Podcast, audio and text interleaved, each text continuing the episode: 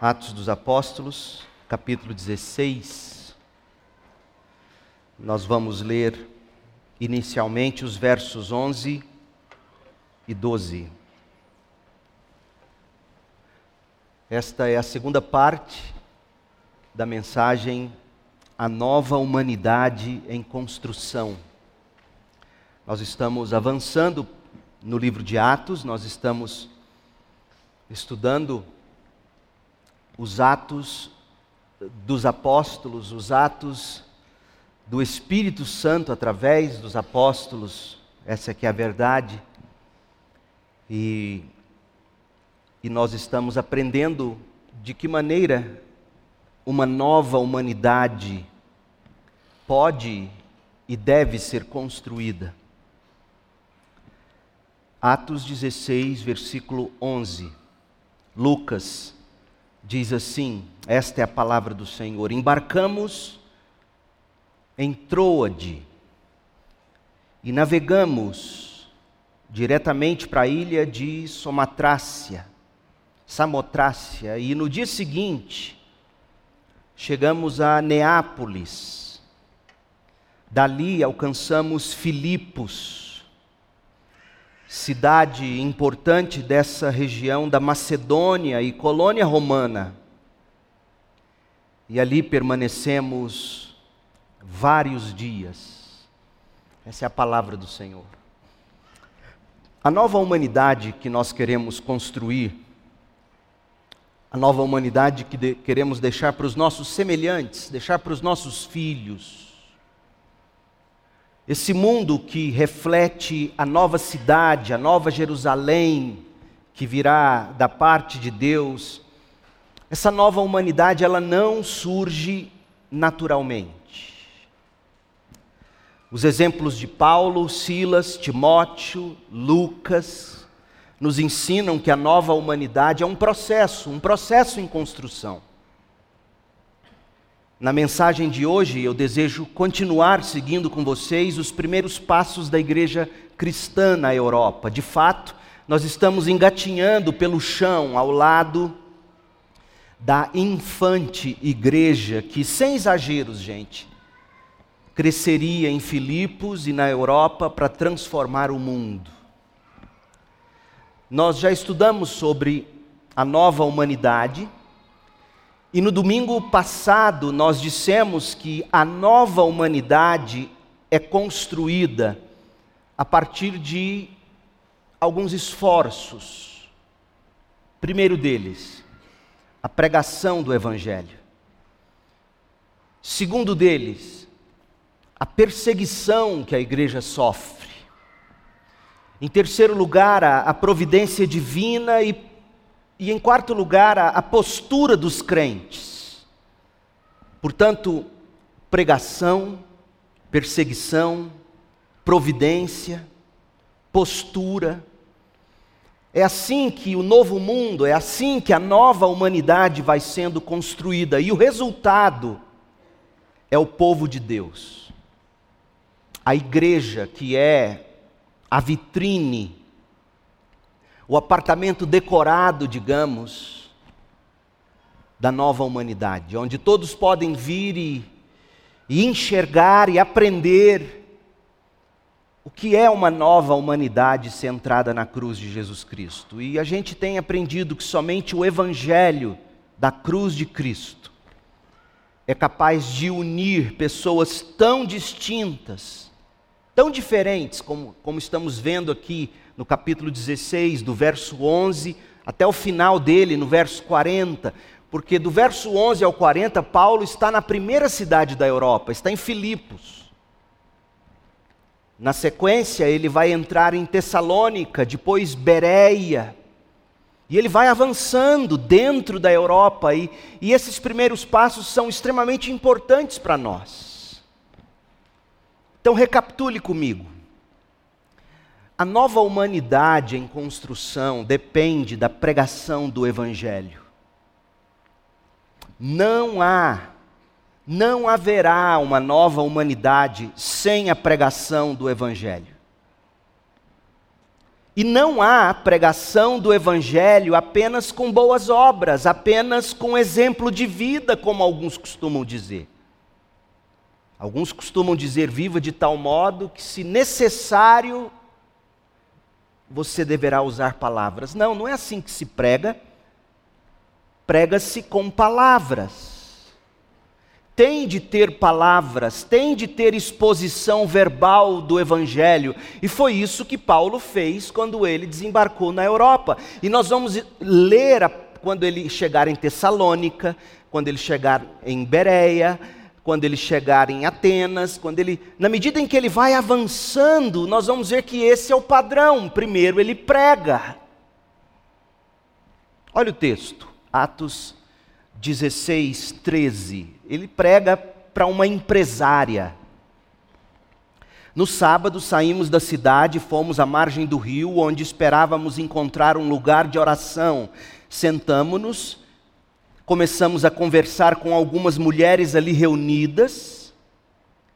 Uma delas era uma mulher temente a Deus, chamada Lídia, da cidade de Tiatira, comerciante de tecido de púrpura. Enquanto ela nos ouvia, o Senhor lhe abriu o coração e ela aceitou aquilo que Paulo estava dizendo, foi batizada junto com sua família e pediu que nos hospedássemos em sua casa. Se concordam que creio de fato no Senhor, venham ficar em minha casa, disse Lídia, e insistiu até que aceitamos. Eu não vou me deter nesses versículos, nós já os estudamos.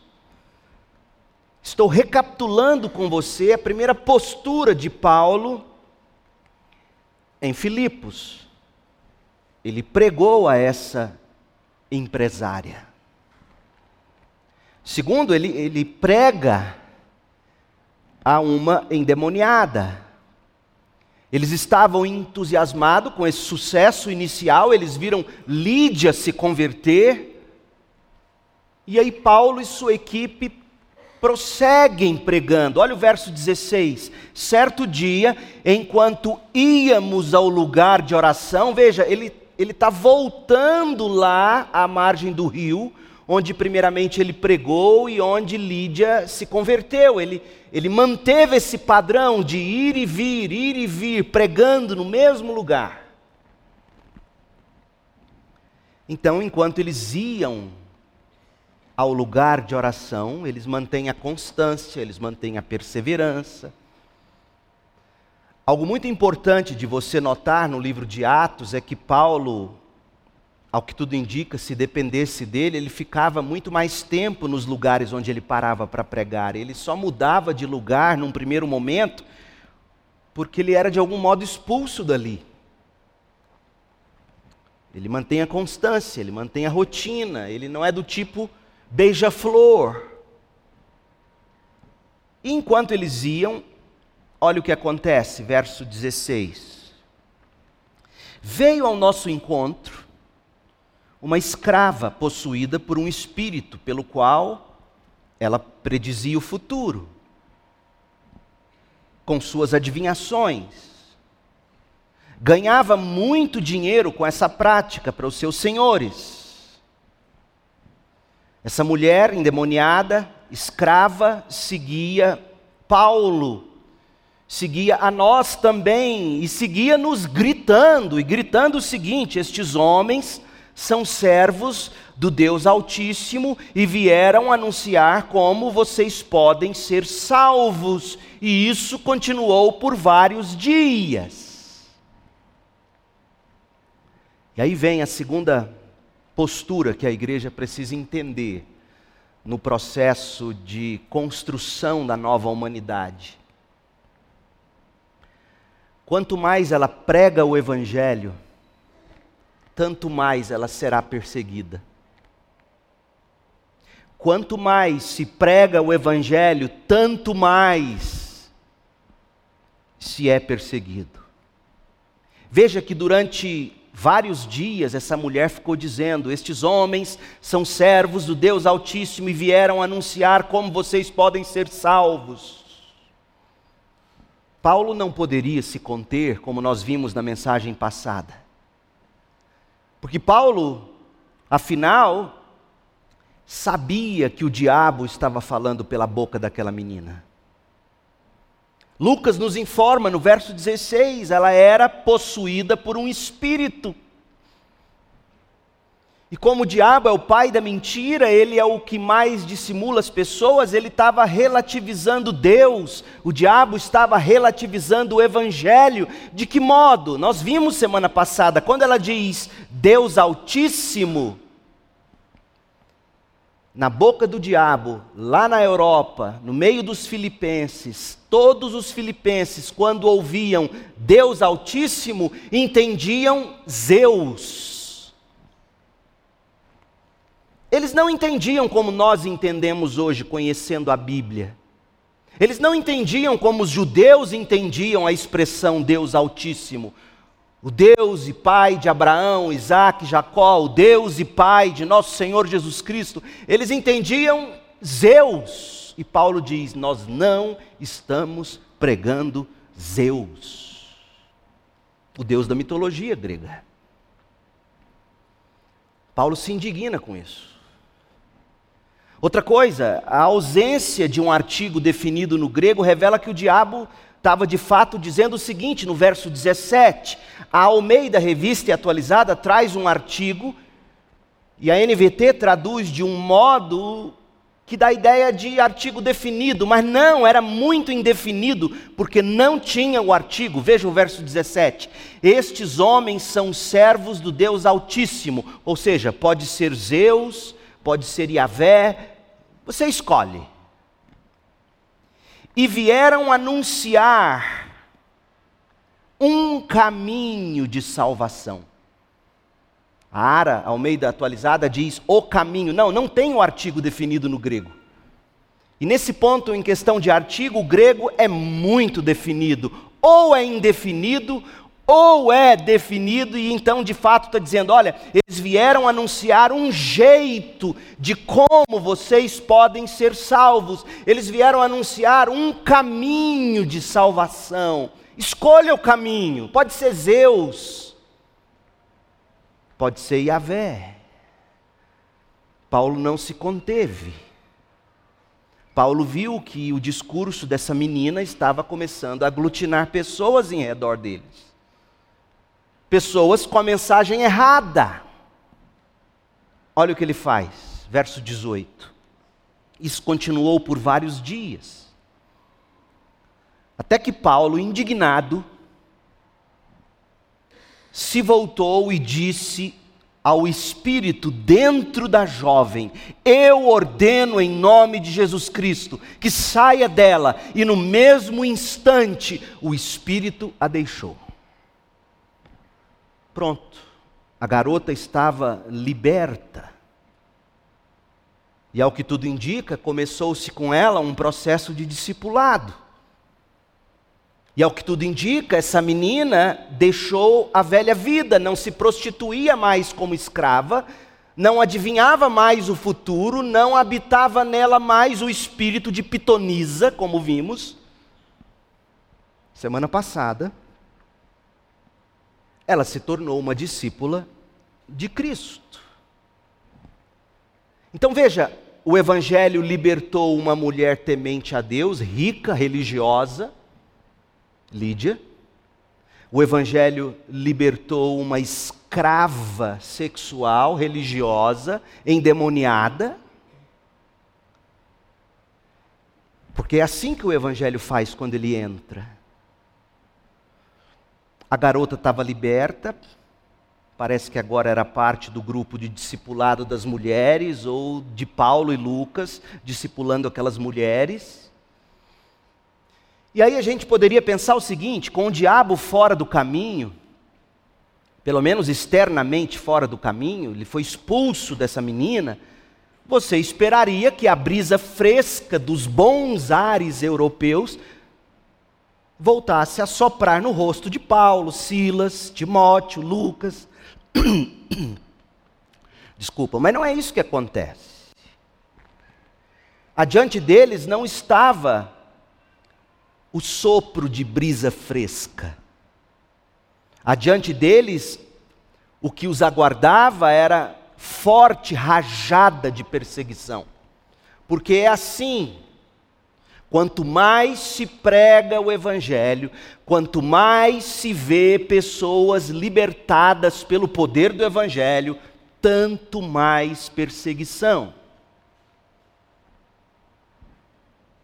Verso 19. Quando os senhores da escrava viram que suas expectativas de lucro haviam sido frustradas, agarraram Paulo e Silas, os arrastaram à presença das autoridades na praça do mercado. Estes judeus estão tumultuando a cidade, gritaram para os magistrados. Eles ensinam costumes que nós, romanos, não podemos seguir, pois contrariam nossas leis. Logo, uma multidão revoltada se juntou contra Paulo e Silas, e os magistrados ordenaram que os dois fossem depositados ou despidos e açoitados com varas. Depois de serem severamente açoitados, foram lançados na prisão. O carcereiro recebeu ordens para não os deixar escapar, por isso os colocou no cárcere interno, prendendo-lhes os pés no tronco. Pelo menos três elementos voláteis se combinaram para formar esse furacão de perseguição três elementos voláteis. Você percebeu? Verso 19: cobiça. Quando o evangelho toca na cobiça, você pode esperar perseguição. Quando o evangelho destrói fonte de renda maldita, maligna, quando o evangelho joga no chão o ídolo do dinheiro, da cobiça, você pode esperar perseguição. Verso 19: Quando os senhores da escrava viram que suas expectativas de lucro, eles olhavam para aquela menina como fonte de lucro, prostituição, adivinhação, mas agora nada mais disso ia ser possível, ela era de Cristo. Então, quando viram que suas expectativas de lucro haviam sido frustradas, agarraram. O verbo é forte.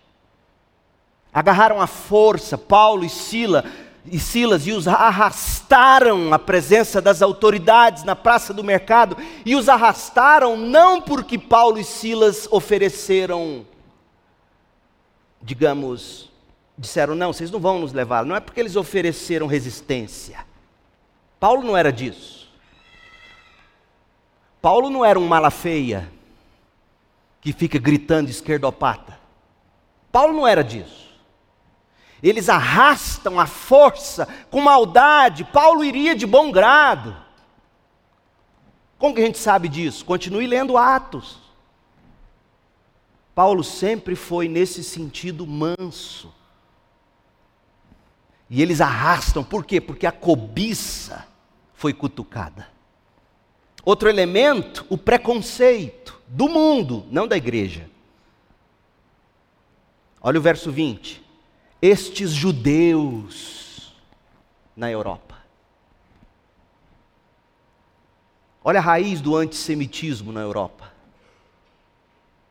A raiz do antissemitismo.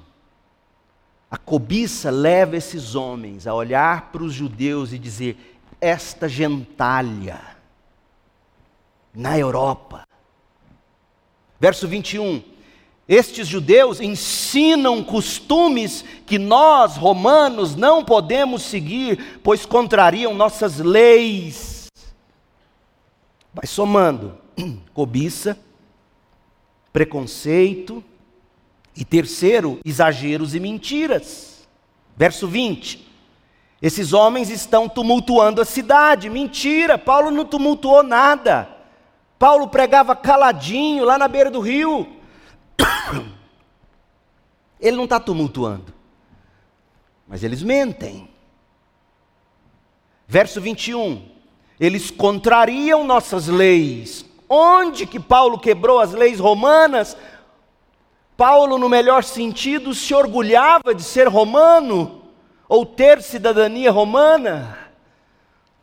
Mas são exageros, são mentiras, é preconceito, é cobiça, e esses três elementos combinados formaram o que se chamam de tempestade perfeita, um furacão de categoria 5, de covardia e de violência contra cristãos e igrejas. Verso 22: Uma multidão revoltada se juntou contra Paulo e Silas, e os magistrados ordenaram que os dois fossem despidos e açoitados com varas, depois de serem severamente açoitados, foram lançados na prisão. O carcereiro recebeu ordens para não os deixar escapar e por isso colocou eles no cárcere interno e não contente, amarrou eles como se amarra um animal, amarrou eles pelo pé no tronco.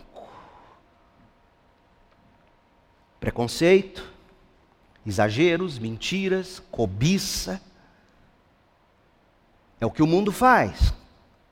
Porque quanto mais o Evangelho é pregado, quanto mais o Evangelho liberta, tanto mais se persegue.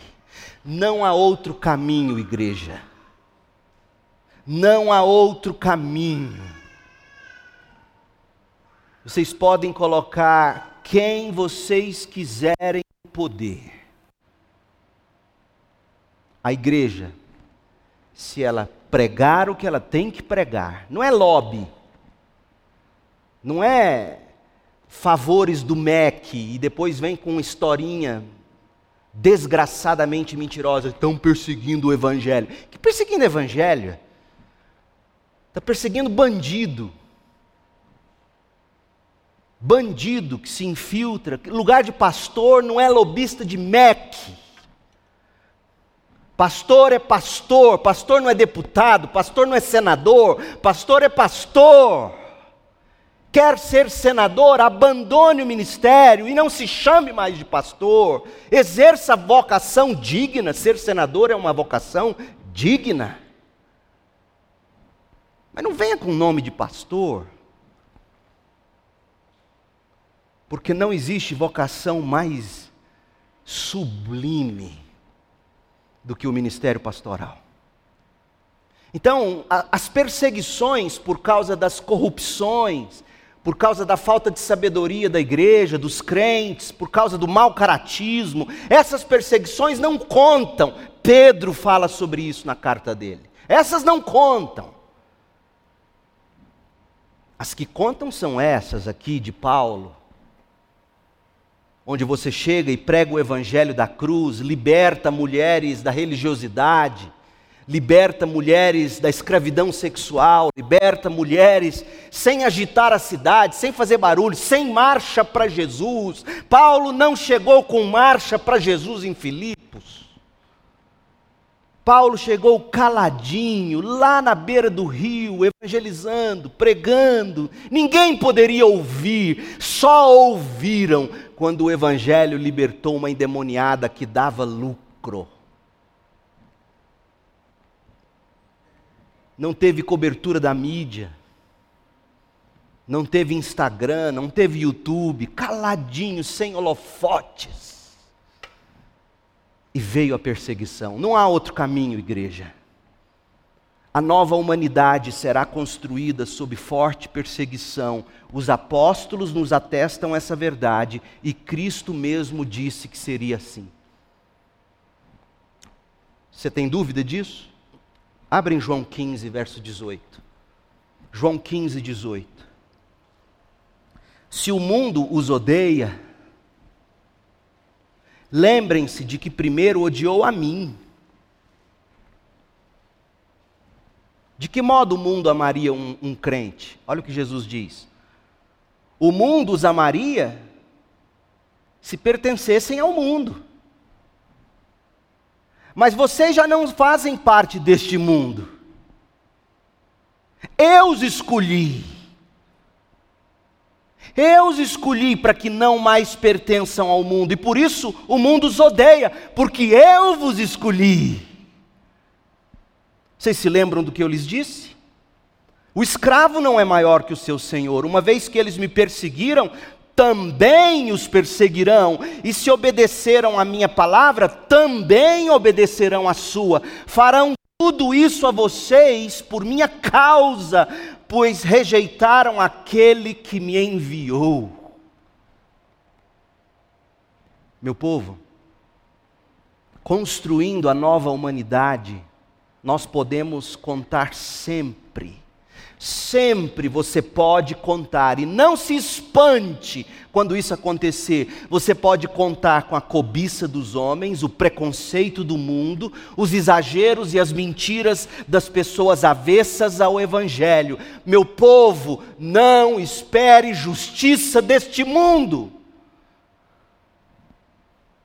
De igual forma, em proporção muito superior, também podemos contar com a providência divina que nos socorre no meio da maior aflição. Você prega o Evangelho, primeira coisa. Você é perseguido por causa do Evangelho que liberta pessoas. Não são programas que libertam pessoas.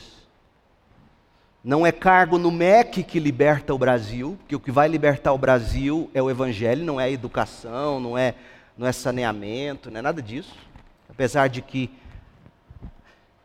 como cristãos, a gente batalha pela redenção da cultura também, mas o nosso foco é a redenção da alma e da vida pelo poder do Evangelho. Então você prega o Evangelho, você é perseguido por causa do Evangelho, mas em terceiro lugar você pode confiar na providência divina.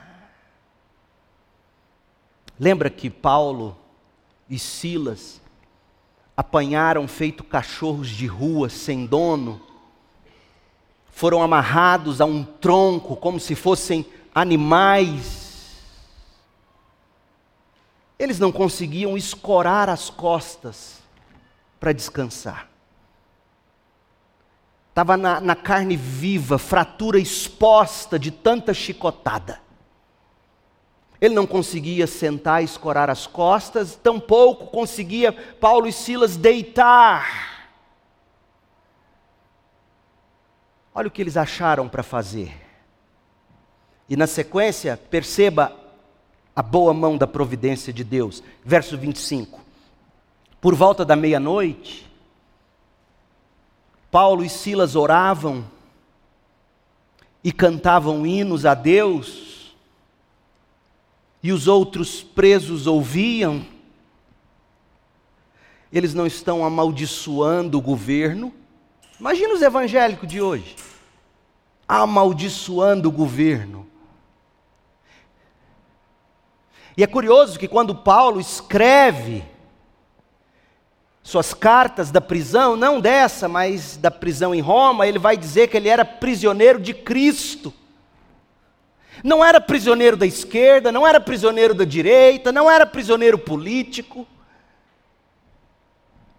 Ele não xinga governantes, ele nada disso. O Deus de Paulo ainda é soberano. Que deusinho fuleiro é desses evangélicos brasileiros. Fuleiro. Paulo canta hinos a Deus, ele não, ele não xinga, ele não desacata ninguém. E não venha me dizer que ele não tinha motivos. Muito mais motivos do que hoje, quando se prende bandido lobista chamando-se de crente. Ele tinha motivo para resmungar, para brigar, para recorrer os direitos dele, buscar os direitos romanos que ele tinha. Mas ele ele está orando, ele está cantando hinos a Deus. E o que os outros presos ouvem não é murmuração, não é xingamento, não é protesto. O que os outros ouvem são orações e cânticos de louvor de dois homens que não conseguiam escorar as costas para descansar, porque sangrava e doía. De repente, verso 26, houve um forte terremoto. e até os alicerces da prisão foram sacudidos no mesmo instante, todas as portas se abriram e as correntes de todos os presos se soltaram. Quando o carcereiro acordou, ou seja, esse homem dormiu ouvindo os hinos de Paulo. Você tem noção? Esse homem dormiu ouvindo as orações de Silas. Você tem noção? Esse homem dormiu ouvindo o dueto apostólico. Quando o carcereiro acordou, ele viu as portas da prisão escancaradas. Imaginando que os prisioneiros haviam escapado, ele puxou a espada para se matar. Porque ele ouviu das autoridades: esses presos não podem fugir. E ele sabia que ele perderia a cabeça caso Paulo e Silas tivessem fugido. Qual teria sido sua reação se o que aconteceu com Paulo e Silas tivesse acontecido com você? Recapitule comigo. Mentiram sobre Paulo e Silas. Mentiram, eles não fizeram nada daquilo. Não quebraram a lei romana, não causaram tumulto na cidade, eles mentiram, eles espancaram Paulo e Silas. Eles jogaram Paulo e Silas num buraco, acorrentaram eles a um tronco, costelas foram quebradas, as costas foram rasgadas, cãibras eram insuportáveis, doía até para respirar, ratos e baratas corriam pelo chão escuro que você faria? Você teria vontade de cantar? Gente, não se espante de o evangelho de hoje não fazer o efeito que fez nos dias de Paulo. Porque nós somos um bando de mimados. No meio de tanta dor, no meio de tanta humilhação, Paulo e Silas acharam de louvar a Deus. E foi nessa hora que chegou a boa mão da providência de Deus, chacoalhou literalmente a prisão e os libertou. A nova humanidade é construída pela pregação do Evangelho, é construída sob perseguição à igreja, é construída pela providência divina. Mas, em quarto lugar, a postura dos crentes conta nessa hora. Gente, esse texto é formidável porque mostra para nós como é que crentes devem agir quando perseguidores estão no poder. Não importa o lado político que o poder ocupe de que modo crentes devem agir quando estão sendo injustamente perseguidos. Como? Vamos aprender com Paulo. Primeiro, você não deixa apagar a chama da alegria em Deus. É a primeira coisa que você vê nesses homens no verso 25. Por volta da meia-noite, eles, Paulo e Silas oravam, cantavam hinos a Deus. A chama acesa da alegria em Deus Crentes, alegrem-se em Deus, alegria em Deus é coisa séria no reino de Deus. Sem a alegria de Deus, você estaria murmurando, auto-lamentando. Esses homens cantaram, oraram, porque a chama da alegria em Deus manteve-se acesa.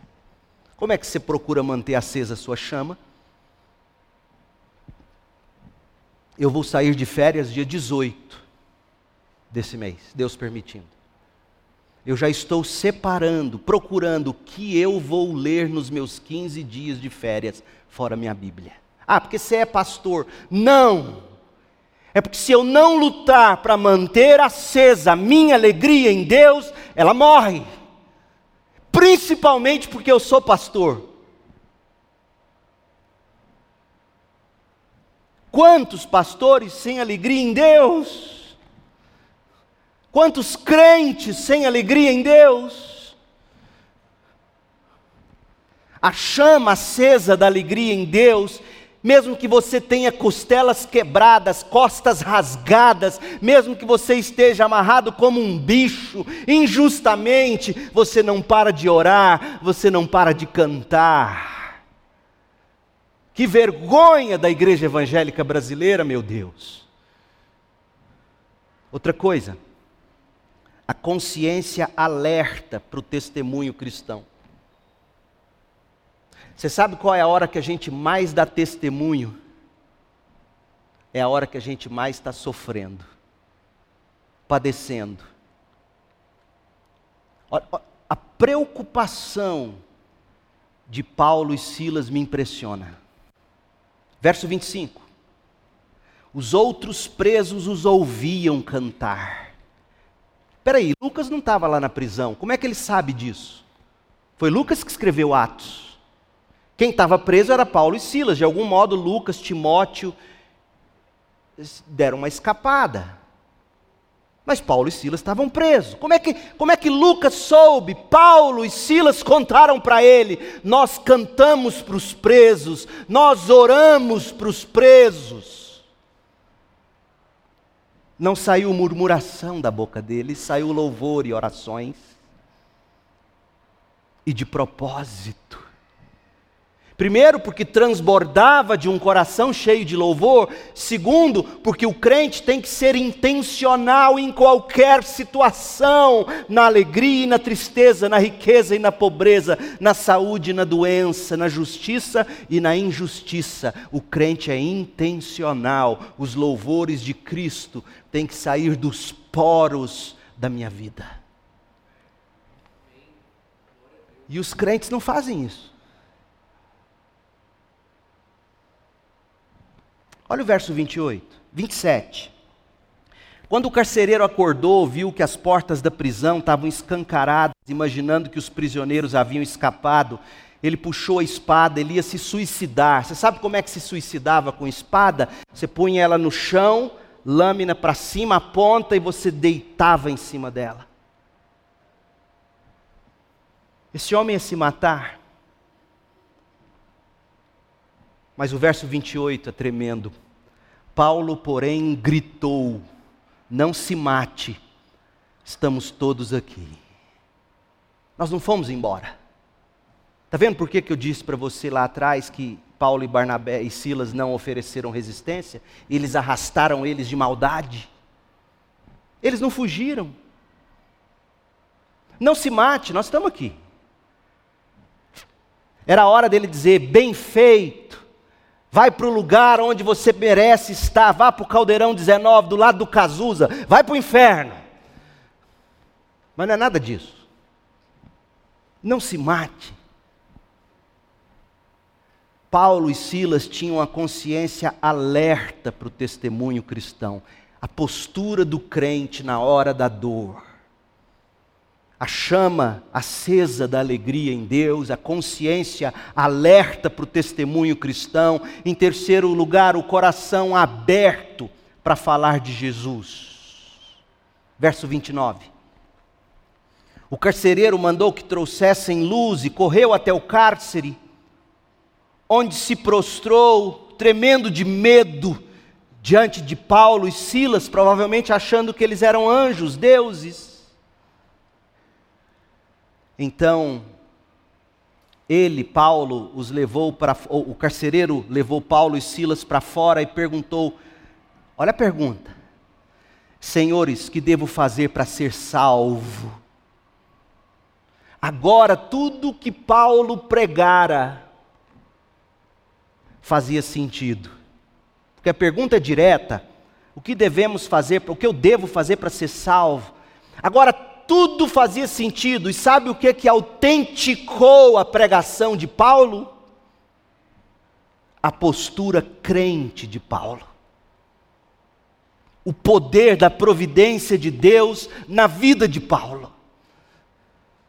Quando você combina a postura cristã com providência divina, tendo pregado o Evangelho, homens e mulheres se convertem.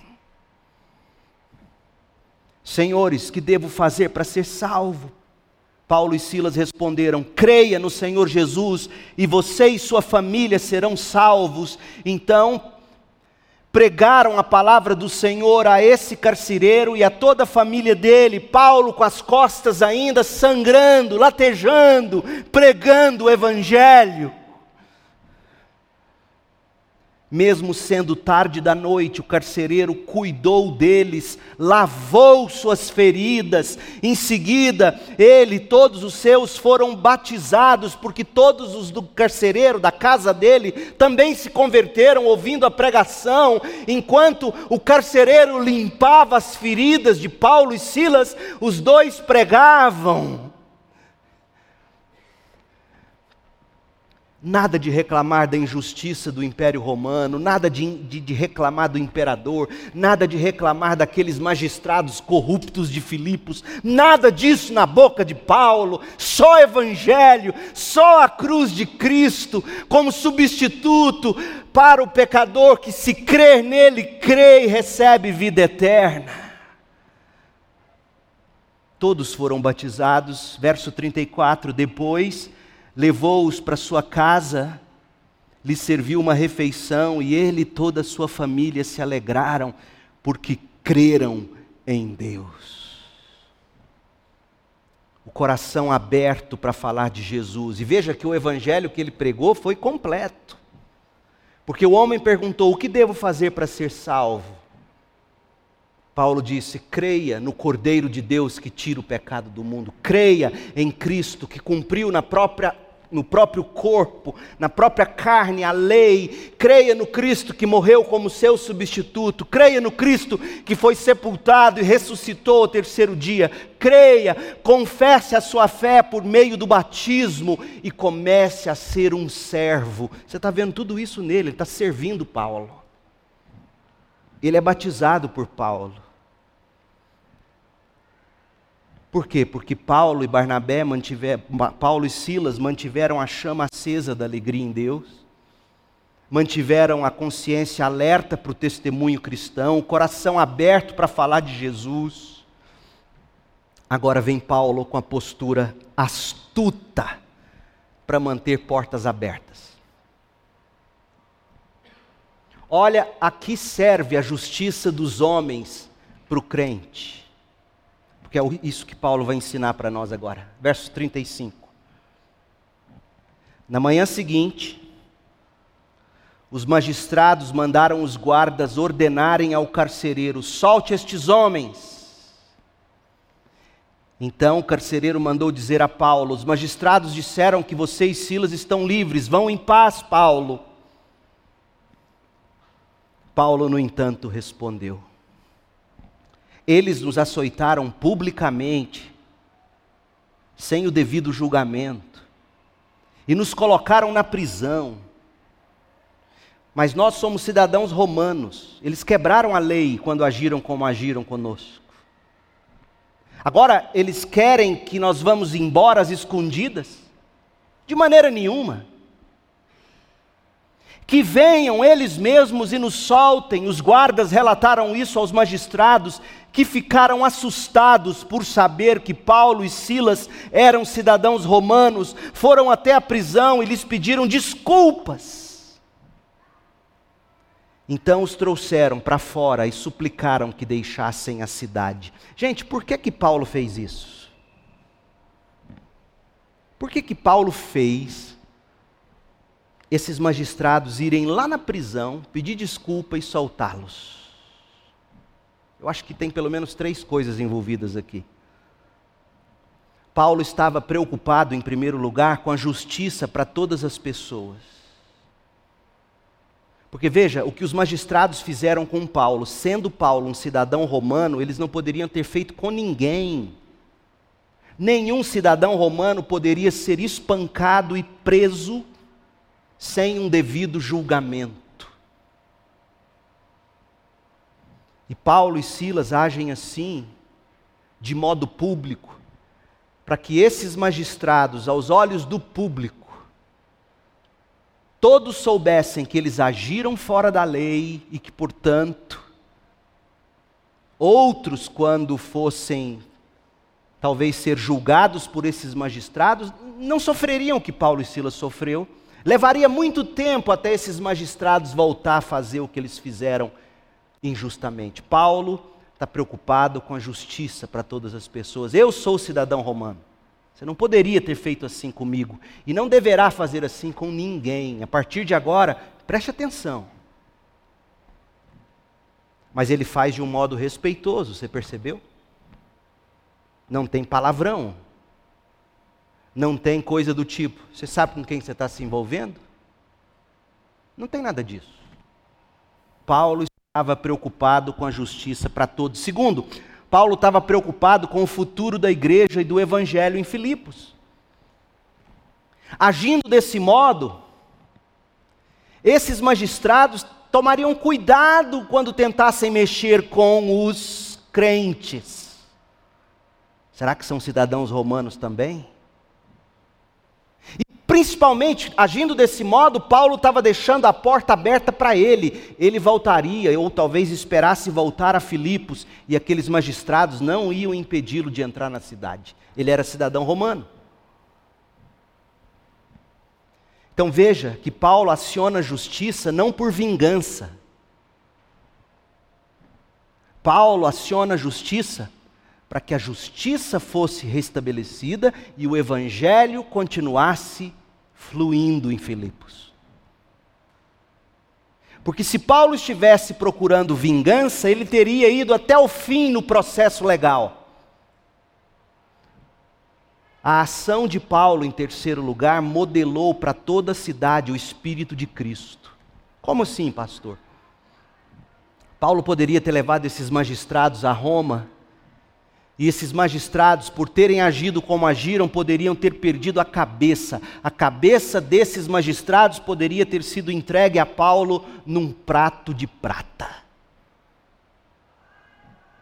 Teria sido justiça banhada com vingança. Mas Paulo modelou que, mesmo num Estado democrático de direito, como supostamente era Roma, mesmo num Estado democrático de direito, quando a justiça é acionada, não é para vingança, é para a justiça.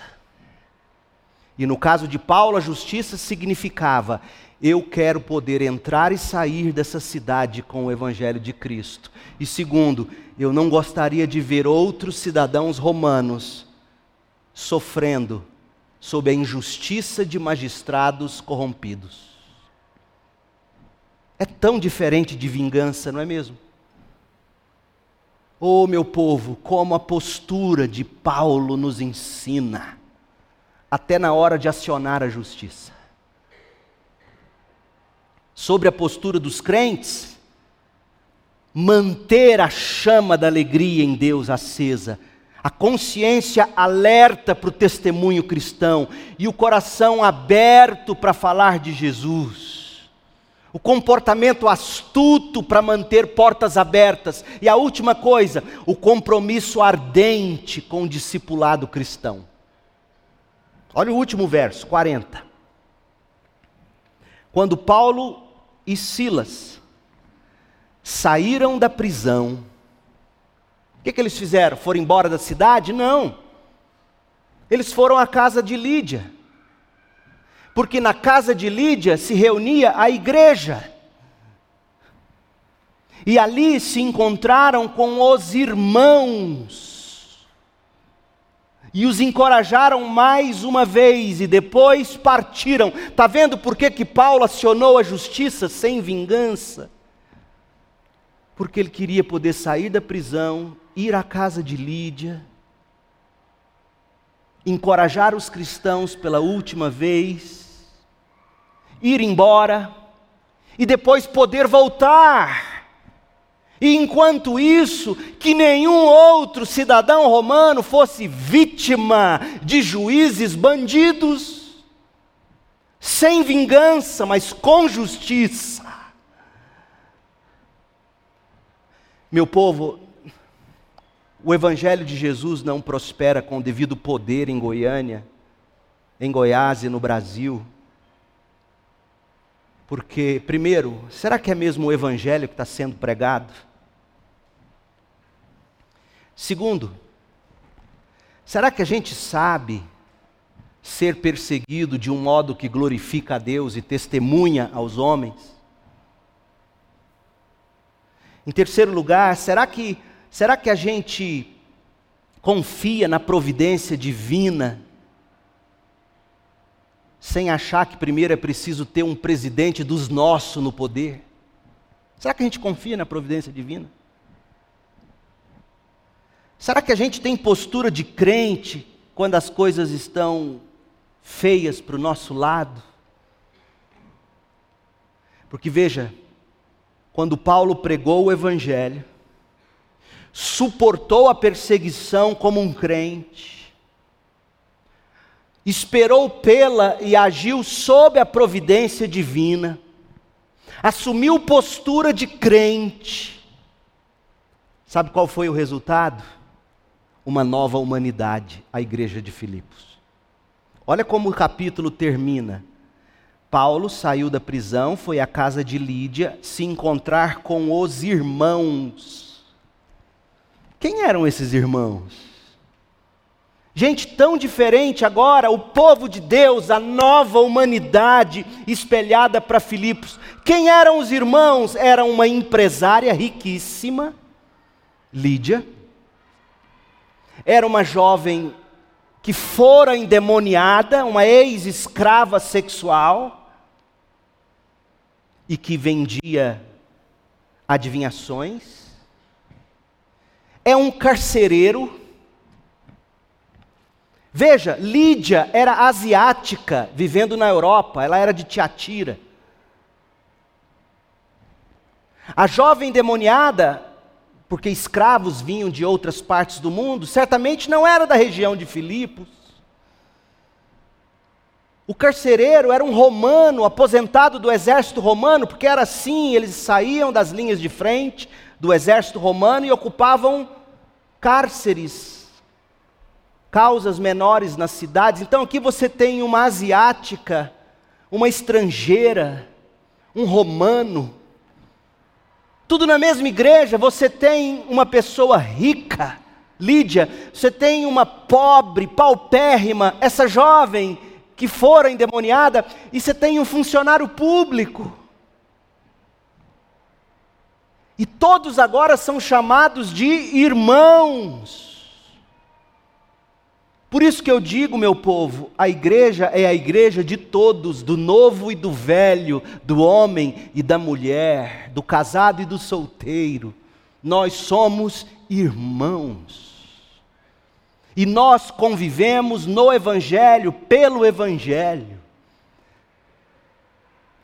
É, é, muito lindo você notar essa diferença de nacionalidade, essa diferença de contexto social, mas também essa diferença de necessidade pessoal. Lídia era uma mulher que, que tinha carência pela verdade. Essa jovem escrava, tinha alguma necessidade psicológica, porque imagina você ser abusada por homens a vida inteira.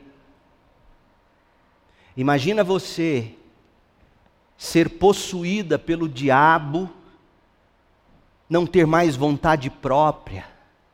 Decidiam sempre por você com quem deitar, o que fazer, como viver. Imagina a cabeça dessa jovem quando chega libertada na igreja.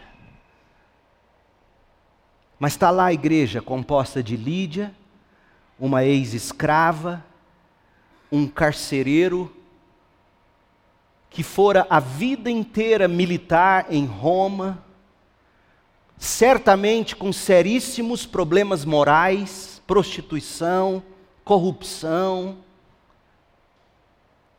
Mas esse povo agora foi libertado pelo evangelho da cruz e Jesus coloca eles na mesma igreja, no mesmo corpo, na casa de Lídia, e agora eles estão tentando viver como um só corpo, a nova humanidade.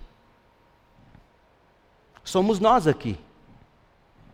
Gente tão diferente, gostos tão diferentes, necessidades tão distintas. no mesmo corpo. E a gente não precisa fazer muita força, porque o que nos une é o Evangelho. Me diga outra instituição no planeta que é capaz de fazer o que a igreja está fazendo agora. Não existe.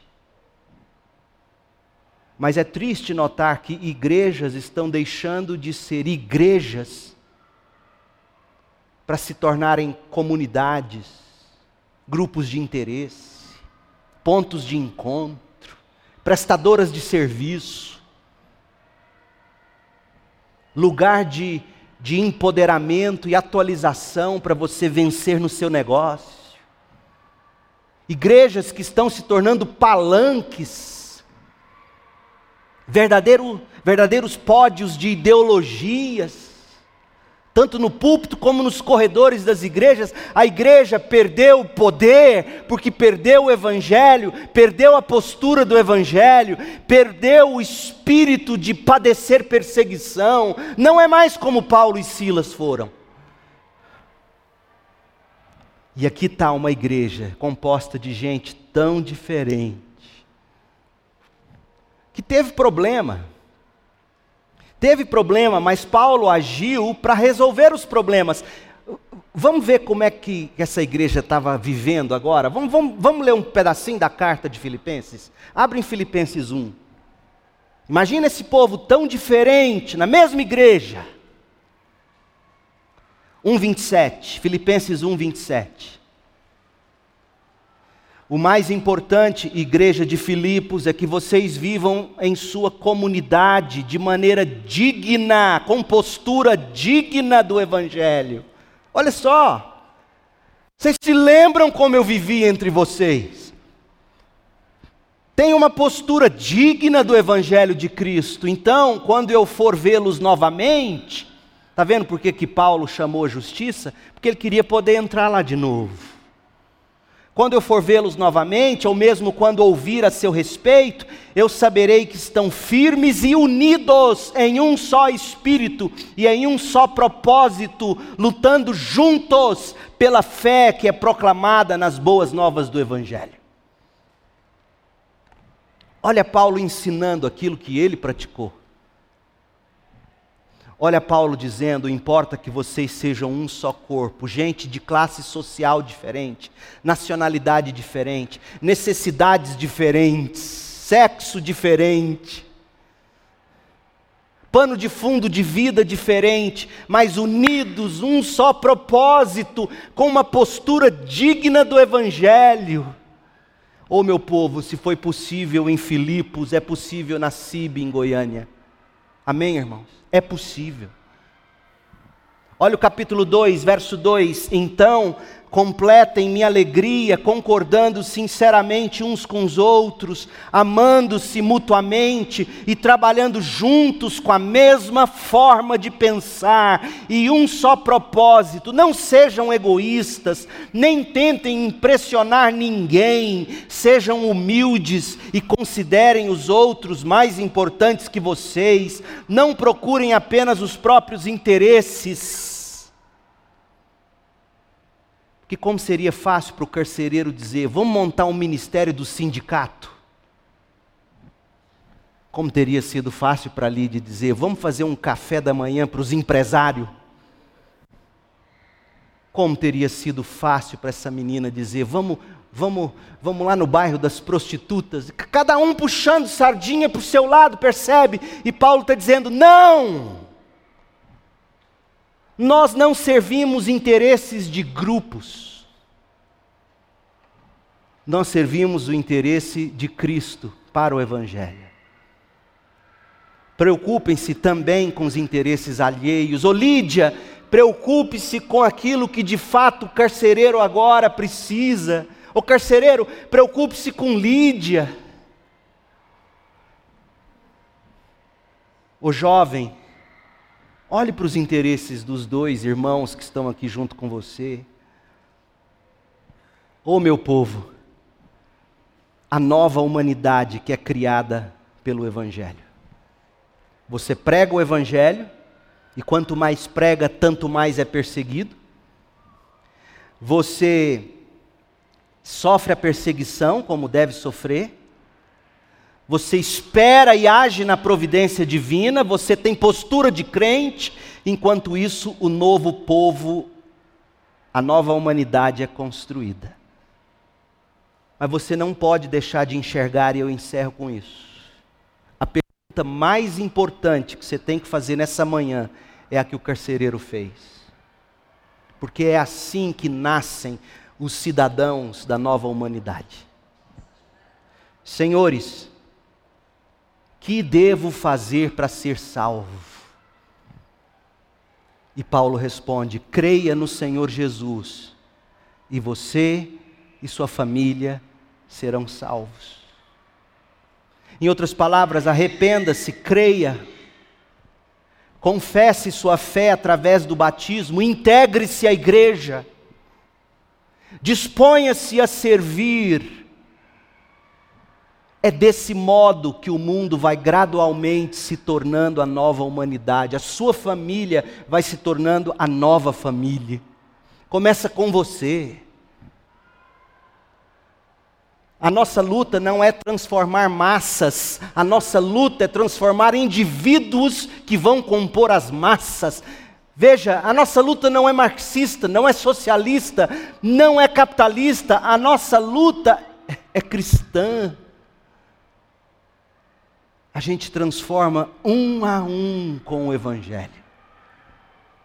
E essas pessoas vão se arrependendo, vão crendo, vão sendo batizadas, vão se integrando na igreja, vão compondo a nova humanidade, e o mundo vai assistindo como a gente cuida uns dos outros e ama uns aos outros. Nesta manhã, talvez você tenha que fazer a mesma pergunta que o carcereiro fez: O que eu devo fazer para ser salvo, pastor? E eu te respondo: creia no Senhor Jesus e você e sua família serão salvos. Feche os seus olhos. Vamos orar. Ó Deus,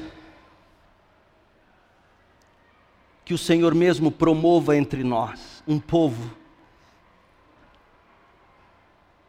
que conhece e que prega o Evangelho. Um povo que suporta com amor a perseguição. Um povo que depende, que espera e que age sob a sua providência. Um povo com posturas que reflitam o Evangelho. E assim, um povo que vai sendo formado com pessoas tão diferentes, tão distintas, em todos os sentidos: ricos, pobres, carentes ou não. Não importa a nacionalidade, não importa a classe social, somos um, um em Cristo no mesmo corpo que é a igreja, espelhando para o mundo como deve ser a nova humanidade. E se há alguém que precisa nesta manhã crer em Jesus para ser salvo, que seja agora. Coloque o Senhor mesmo arrependimento e fé. E produza o novo nascimento, meu Deus. Produza o novo nascimento, Pai. Nós oramos, pedindo que a graça do Senhor Jesus Cristo, o amor de Deus, o Pai, a comunhão e as consolações do Espírito estejam sobre nós, o teu povo, aqui, espalhados pela terra, hoje, para sempre, até que Jesus volte, para estabelecer definitivamente o novo céu e a nova terra, onde habitará a nova humanidade. Em nome de Jesus nós oramos. Amém.